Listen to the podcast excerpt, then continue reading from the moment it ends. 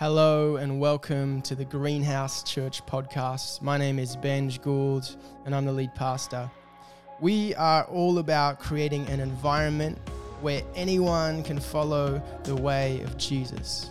So we hope that this teaching helps you on your way. Uh, so, I've never met anyone who loves Australia more than my grandfather. So, my nunu, as I called him, uh, was born in 1920s mafia run Sicily in a small village. He was the youngest of, I think, 11 children um, in a peasant family. And he stopped his schooling when he was six years old and started working for the family as a shepherd.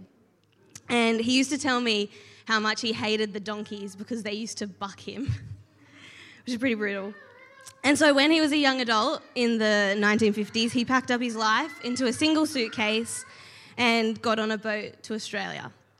And here he worked hard, he took English lessons, he wrote to my nonna and convinced her to come and marry him and join him here. They had four children and they managed to buy a large house on the northern beaches. Must be very nice. Very, he very much lost touch with the common man.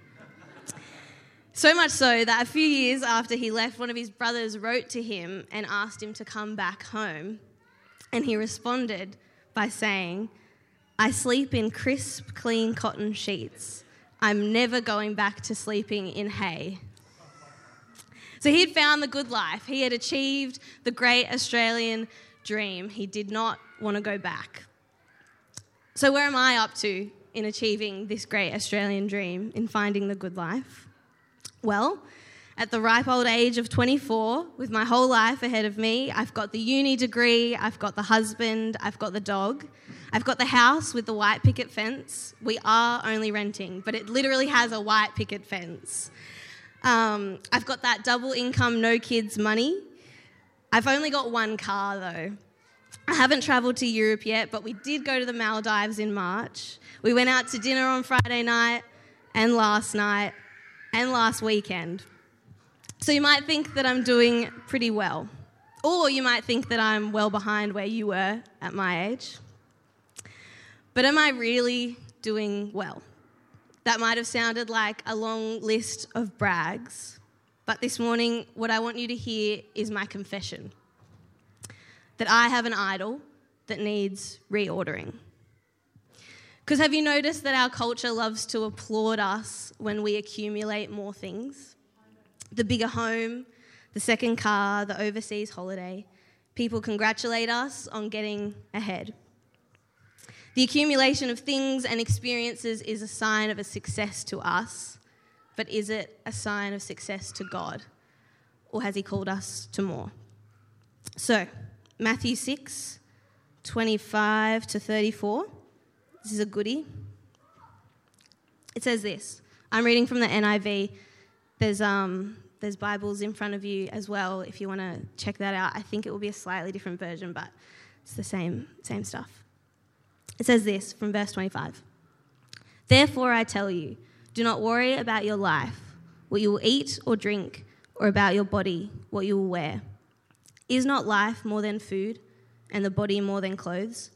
Look at the birds of the air. They do not sow or reap or store away in barns, and yet your heavenly Father feeds them. Are you not much more valuable than they? Can any one of you, by worrying, add a single hour to your life? And why do you worry about clothes? See how the flowers of the field grow. They do not labor or spin. Yet I tell you that not even Solomon in all his splendor was dressed like one of these. If that is how God clothes the grass of the field, which is here today and tomorrow is thrown into the fire, will he not much more clothe you, you of little faith? So do not worry, saying, What shall we eat, or what shall we drink, or what shall we wear? For the pagans run after all these things, and your heavenly Father knows that you need them. But seek first his kingdom and righteousness, and all these things will be given to you as well.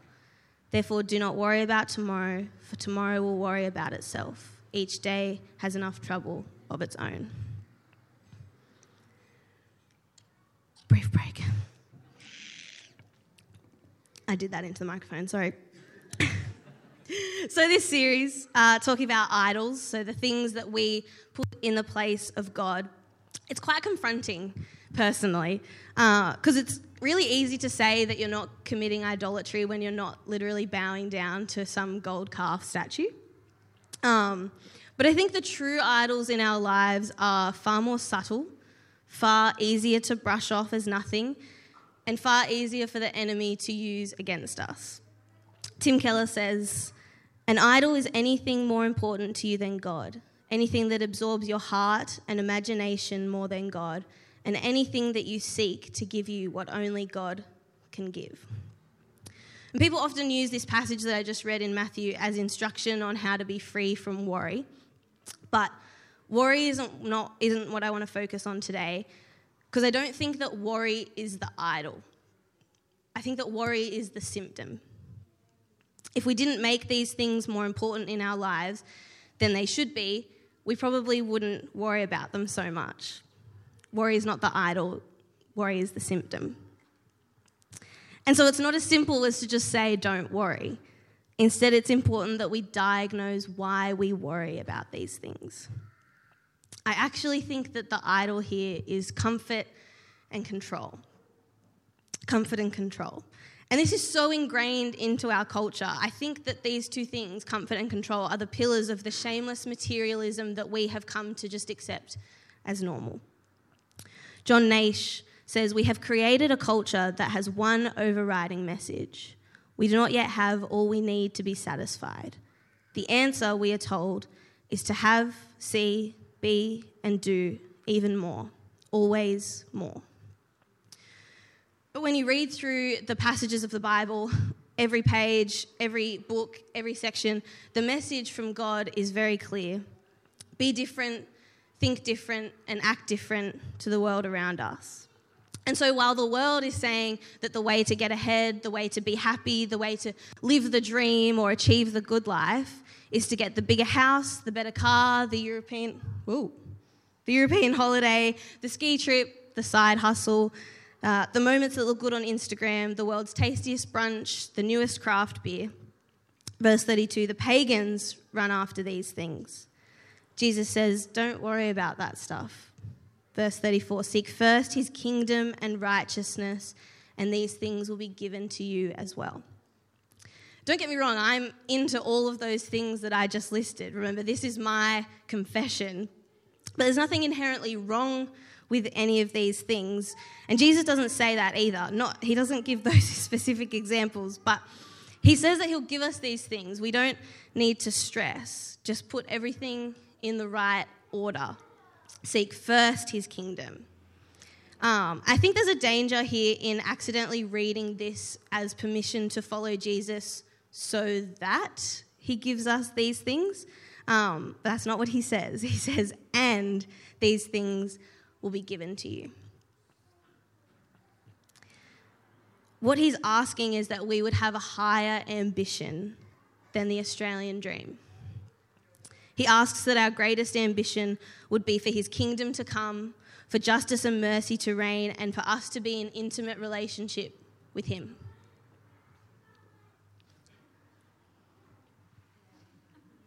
You're welcome. so, what is it that you seek? C.S. Lewis says If I find in myself desires which nothing in this world can satisfy, the only logical explanation is that I was made for another world. If, you're, if all you're chasing is the Australian dream, you will always end up dissatisfied. We're chasing something that will always require more and more and more of us. The goalposts are constantly changing. We'll be chasing the next house, the next car, the next dog, and going, well, this thing didn't do the trick, but maybe the next one will. And this one didn't do it, but maybe the next one will. We can accumulate more and more things, more experiences, more, more, more, and more, and find that the only kingdom that we've sought after is our own. The Instagram followers that build our kingdom of pride, the new shirt that builds our kingdom of vanity, that fancy dinner that builds our kingdom of pleasure. But in the end, it just doesn't hold up. It will always fall short because we were made for another world. We were made to seek first His kingdom and His righteousness. So it's not just about the external stuff, but who we are, not just the state of our doing, but the state of our being, the state of our feeling, our emotional health, our mental health, and our spiritual health.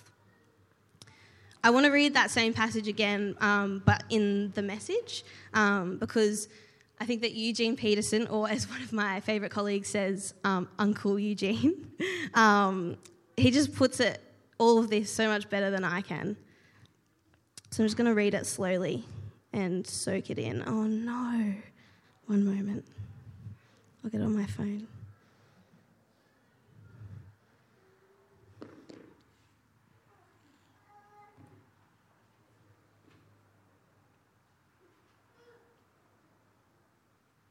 I do know the order of the Bible. Matthew first.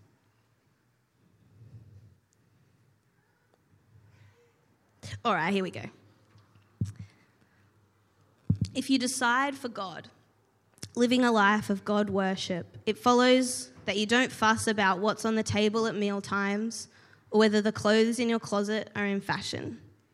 There is far more to your life than the food you put in your stomach, more to your outer appearance than the clothes that hang on your body. Look at the birds, free and unfettered, not tied down to a job description, careless in the care of God, and you count far more to Him than birds. Has anyone, by fussing in front of the mirror, ever gotten taller by so much as an inch? All this time and money wasted on fashion, do you think it makes that much of a difference? Instead of looking at the fashions, walk out into the fields and look at the wildflowers. They never primp or shop. And have you ever seen colour and design quite like it? The best, 10 best dressed men and women in the country look shabby alongside them. If God gives such attention to the appearance of wildflowers, most of which are never even seen, don't you think He'll attend to you, take pride in you, and do His best for you? What I'm trying to do here is to get you to relax, to not be so preoccupied with getting so you can respond to God's giving. People who don't know God and the way He works fuss over these things, but you know God and how He works. Steep your life in God reality God initiative, God provisions. Don't worry about missing out. You'll find all your everyday human needs and concerns will be met. Give your entire attention to what God is doing right now. And don't get worked up about what may or may not happen tomorrow. God will deal with whatever hard things come up when the time comes.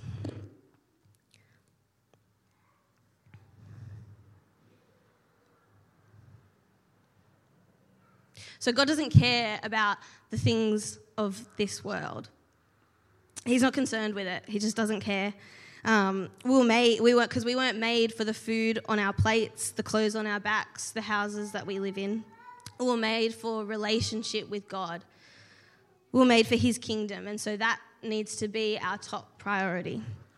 I was talking to my father in law, Craig, um, on Friday about this talk, and he said something that I told him I was definitely going to have to share. He said, The hardest decisions of life aren't between good and evil, it's between good and the best. The hardest decisions of life aren't between good and evil, it's between good and the best. So, what do we do with this? The truth is, I, I don't know. Um, because I struggle with this immensely. I don't think I realised um, how subtle but deadly my idolisation of comfort and control was until Benj's talk a few weeks ago, kicking off this series, um, and my time preparing this. It's been uncomfortable and sobering and challenging. And the words we sung a few weeks back that we're going to sing after this as well Christ is enough for me were physically hard to get out because I realized that I don't always believe that and I don't always live like that is true. But it was a reminder that I would like to. So, if you also would like to believe and live like Christ is enough for you, um, I thought we could revisit the steps that Benj gave us um, a few weeks ago from Tim Keller. So, number one, recognize your idols.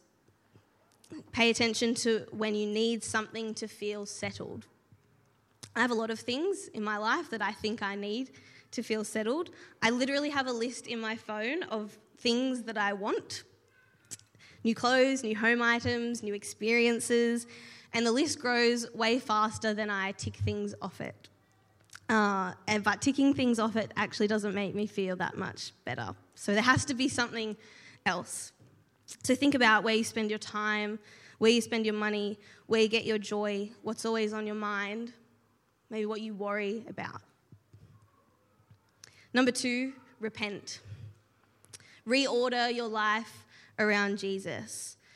You don't have to let things go completely. You don't have to cancel the home reno or cancel your dinner plans or live in an empty house unless you genuinely feel God is calling you to those things. Um, but consider the importance of the order that you've placed those things in. What can we let go of? What can we hold on to more? and what spiritual practices can we help implement to help us. So recognize your idols, repent, and finally replace with worship. So I'm keen to do that now, and um, you guys can come up. Um, and yeah, I sing those words Christ is enough for me until I maybe start to believe it. Um, so yeah, let's let's do that together. Let's replace with worship together by singing words of praise and worship to our God. He's the only one who can satisfy. The one who says, "Don't worry, I've got you." The one who says you don't have to work for the good life. He's given it to us for free.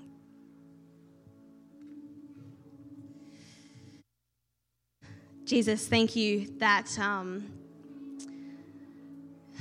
you don't you tell us we don't have to worry.